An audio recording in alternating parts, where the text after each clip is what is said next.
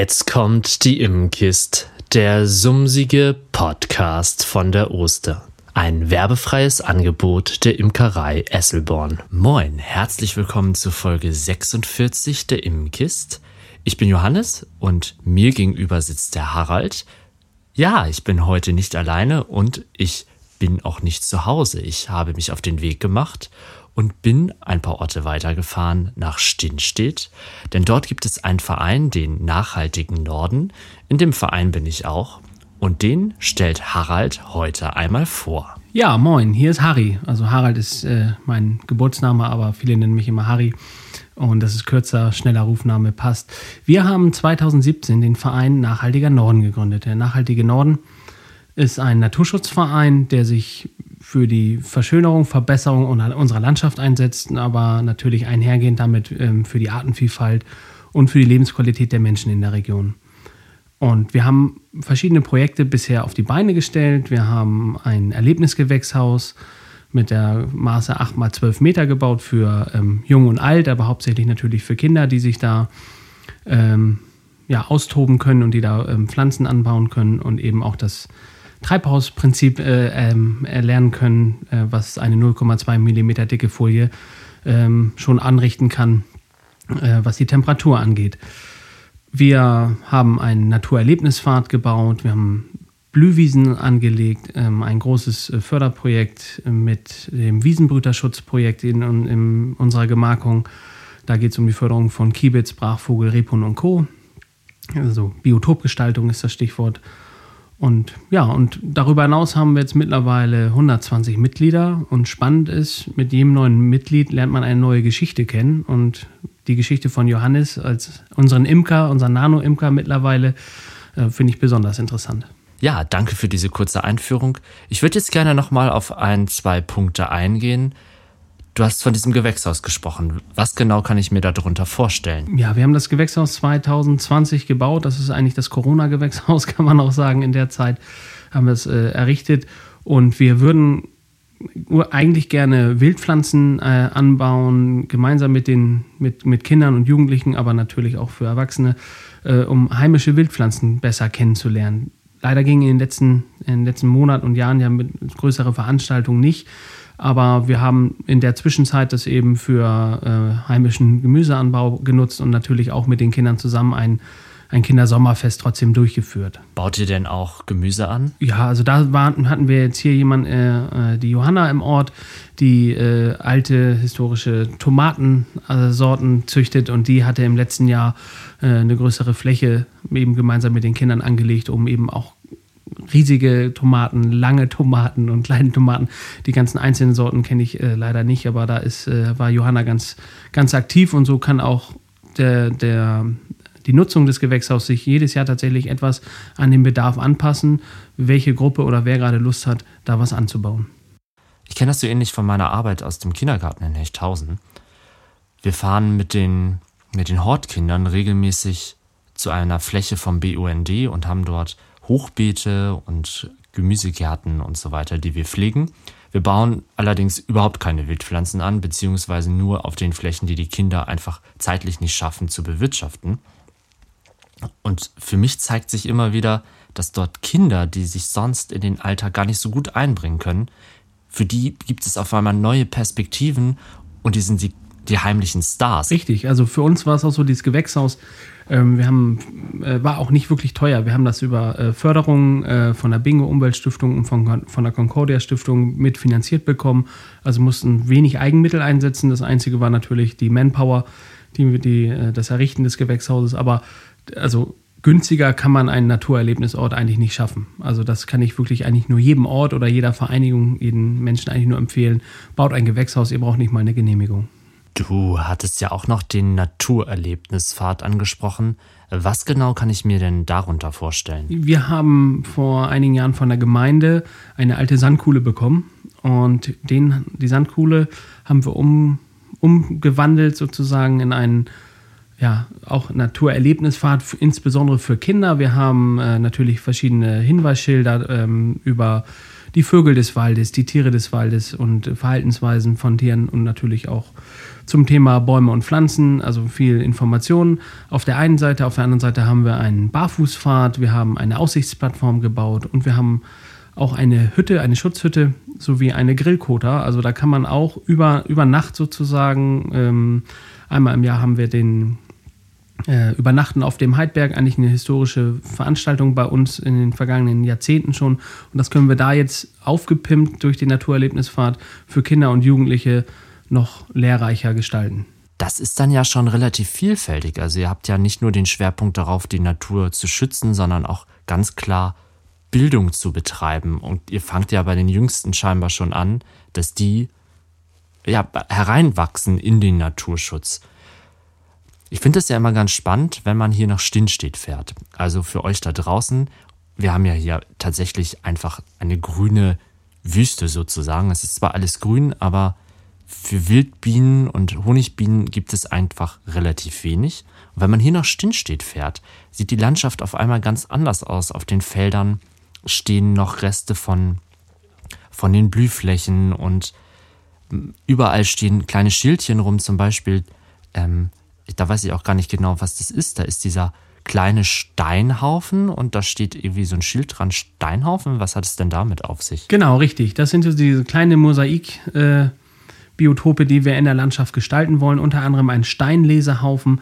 Witzigerweise hatten wir, das sind Feldsteine von landwirtschaftlichen Flächen. Wenn man sie einfach so in den Graben schmeißt, dauert das nicht lange und sie sind verschwunden, weil die ähm, Menschen sich gerne in ihren eigenen Garten gestalten oder es regen sich Leute darüber auf, dass das ja un äh, unordentlich aussieht. Wenn man aber ein Schild dabei steht, stellt, wo man sagt, das ist ein Steinlesehaufen, bitte liegen lassen, das ist für Amphibien und Insekten, bleiben alle Steine liegen und alle finden das toll. Also manchmal hilft ein kleines Schild zur Aufklärung, um ein wunderbares Projekt auch erhalten zu lassen.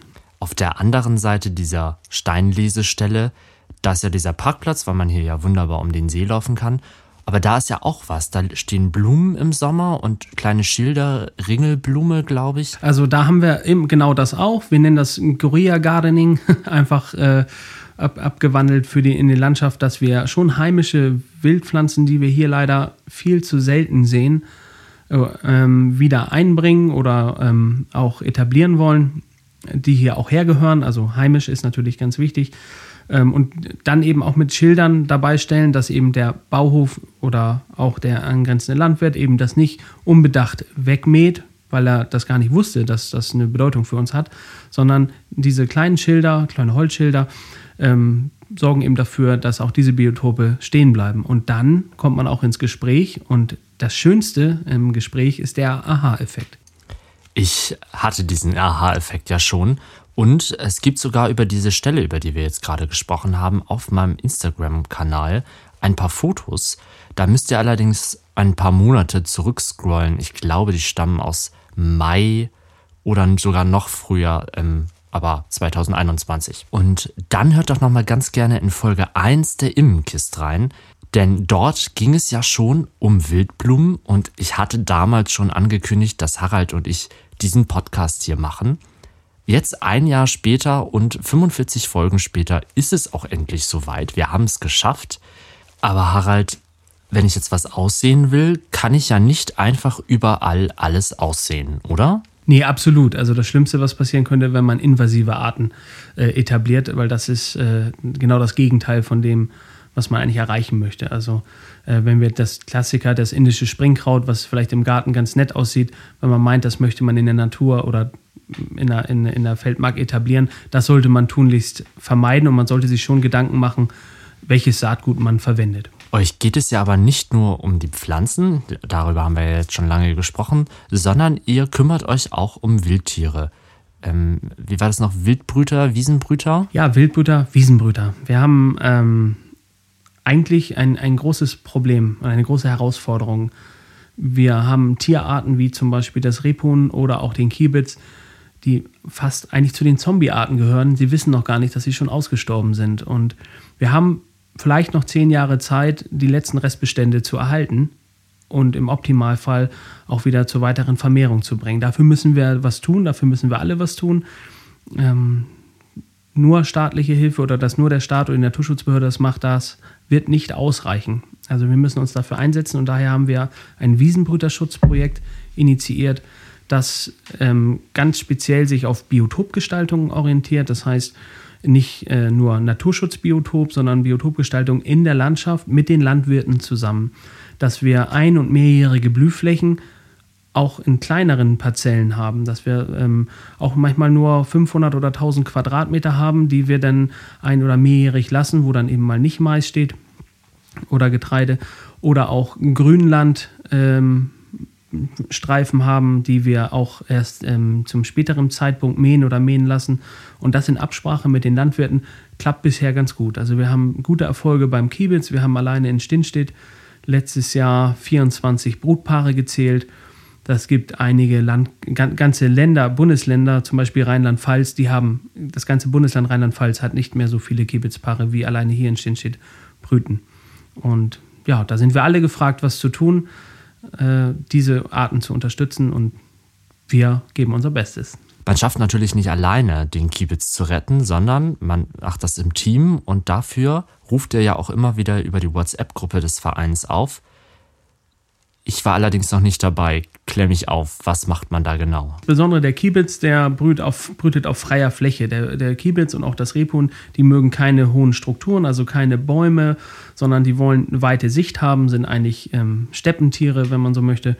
Und die brauchen die, die freie Sicht. Und beim Kiebitz, der brüt, brütet auf Ackerflächen, die im Frühjahr dann umgebrochen werden und wo dann eine nächste Ackerfrucht eingesät wird. Und da müssen wir auf diesen Ackerflächen, die dann umgebrochen werden, rechtzeitig die Kiebitznester entdecken, markieren und so, dass der Landwirt um diese Flächen entweder rumarbeiten kann oder wir machen das auch tatsächlich mal, dass wir die Nester anheben.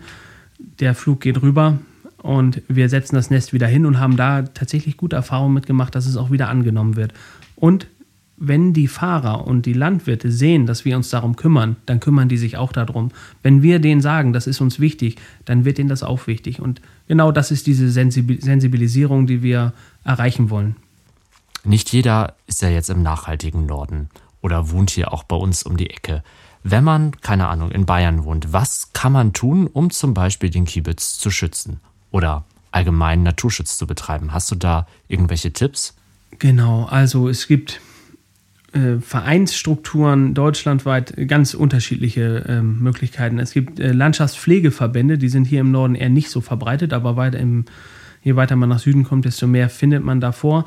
Da muss man sich mal umhören und umschauen, äh, wer sich mit sowas beschäftigt. Auch der NABU und auch der BUND ähm, beschäftigen sich mit diesen Themen. Allerdings muss man natürlich immer schauen, dass egal welche Informationen man bekommt, sollte man sie auch nochmal gegenprüfen. Also sagen, stimmt das auch, was derjenige mir jetzt erzählt hat? Und ähm, wir beschäftigen uns seit vielen Jahren mittlerweile tatsächlich damit und stellen immer fest, ist, man hat nie ausgelernt, äh, man lernt jedes Jahr dazu ähm, und, und man sollte immer auch neugierig sein. Deswegen einfach mal ähm, tatsächlich umhören. Ent, entweder gibt es NABU, BD, wo man sich informieren kann, oder es gibt auch örtliche Jägerschaften, die sich, äh, die mal aktiv bei sowas sein können da muss man sich tatsächlich durchfragen. Also eine zentrale Anlaufstelle gibt es da nicht. Es ist aber sicherlich empfehlenswert, dass man sich jemanden sucht, der sich auskennt, oder? Also wenn ich jetzt aufs Feld gehen würde und versuchen würde, den Kiebitz zu unterstützen, zu retten, dann wäre ich ziemlich aufgeschmissen, weil ich weiß nicht mal, wie ein Kiebitz aussieht. Selbst wenn ich mir ein Bild anschaue, wüsste ich nicht, was ich tun sollte. Genau, also äh, wenn man da keine Ahnung von hat, dann, äh, dann wird das schwierig, äh, das tatsächlich aktiv hinzukriegen, weil die Nester zu finden ist unglaublich schwierig. Also man kann bis auf 20 Zentimeter an so einem Nest vorbeilaufen, man sieht es nicht. Also äh, da muss man vorher genau beobachten mit Fernglas, wo gehen die runter. Man muss, also man, das, die findet man nicht mal eben beim Vorbeigehen. Also gar nicht, sondern man muss vorher beobachten, wie sind die, wo sind die Flüge, wo landen die. Die landen auch nicht direkt am Nest logischerweise, sondern deutlich daneben und laufen dann zu Fuß dahin. Und ähm, ja, das ist schon herausfordernd, das, äh, das herauszufinden. Aber man äh, kann sich um, umhören, wo sowas gemacht wird und da erstmal tatsächlich schauen, wie machen die das und kann ich das bei mir auch anwenden und wer ist bei uns in der Gemarkung oder bei, bei euch dann quasi, wer ist dafür zuständig und wie könnte man sowas organisieren. Ganz großes Projekt gibt es im Bremer Blockland zum Beispiel. Die sind, sind super gut, die haben da größte Kiebitzbestände überhaupt, also deutschlandweites Vorzeigeprojekt, wird aber auch mit sehr viel Geld gefördert, muss man dazu sagen. Bei uns im Landkreis Cuxhaven empfiehlt es sich dann einfach, sich an Harald zu wenden oder halt an irgendein anderes Mitglied aus dem nachhaltigen Norden und die verweisen dann an entsprechende Personen, die weiterhelfen können oder halt an entsprechende Stellen. Und dann kann man mitwirken und unterstützen. Du hast mir vorhin gesagt, bevor wir angefangen sind aufzunehmen, dass es auch noch andere Unterstützungskooperationen gibt. Magst du dazu vielleicht noch was sagen? Genau, ein, ein Punkt für sich tatsächlich ist natürlich auch das Thema Netzwerk, Netzwerken. Man muss immer, äh, man darf nie in der eigenen Suppe kochen, man muss sich immer umschauen, was gibt es in der Region, aber auch darüber hinaus. Wir sind auch viel unterwegs. Und hier in der Region hat sich das eben so ergeben. Wir haben mit Elke Freimuth, die die Organisation wildenatur.org hat, ähm, die gerne mehr für die Natur hier in der Region machen möchte, haben wir uns vernetzt. Wir haben uns mit der Mareike Krug aus Otterndorf, die die Organisation Deutschland forstet auf, ins Leben gerufen hat, vernetzt. Und aus dieser Zusammenarbeit, ähm, wir kannten uns vorher nicht, war vor zwei Jahren, hat sich letztendlich äh, ein gemeinsames Projekt, wenn man so möchte, herausgearbeitet. das ist die Naturküste. Das ist äh, der Online-Markt für regionale Lebensmittel, aber auch für besondere Erlebnisse und Übernachtungen. Und das Ganze passt mit unseren Vorstellungen von unserer Region und von unserer Vorstellung von Naturschutz zusammen. Also wir sind uns da einig, dass wir wenn wir regionale Produzenten haben und regionale Produ Produkte besser in der Region vermarkten können, können diese regionalen Produzenten auch mehr für Naturschutz und für ihre Umwelt tun. Und das gelingt unter anderem dadurch, dass wir 15 Prozent des Umsatzes der Naturküste für Naturschutzprojekte in der Region reinvestieren. Am liebsten natürlich in die Betriebe, die mitmachen. Das sind mittlerweile 45 an der, an der Zahl.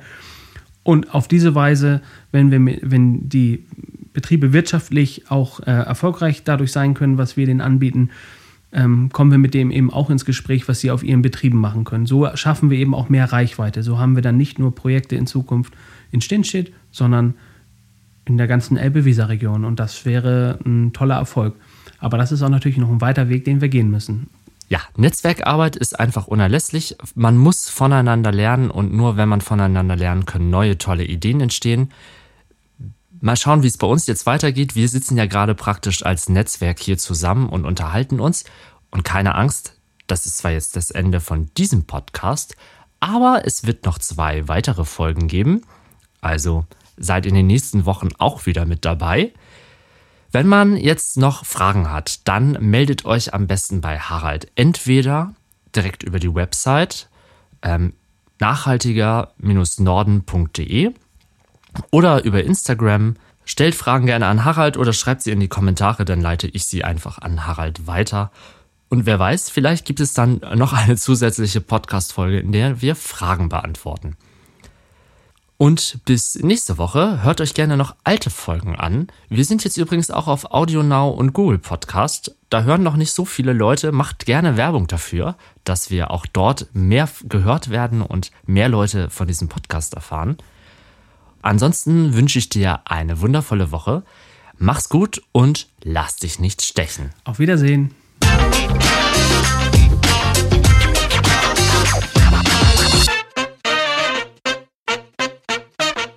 Das war die Immenkist, der sumsige Podcast von der Oster.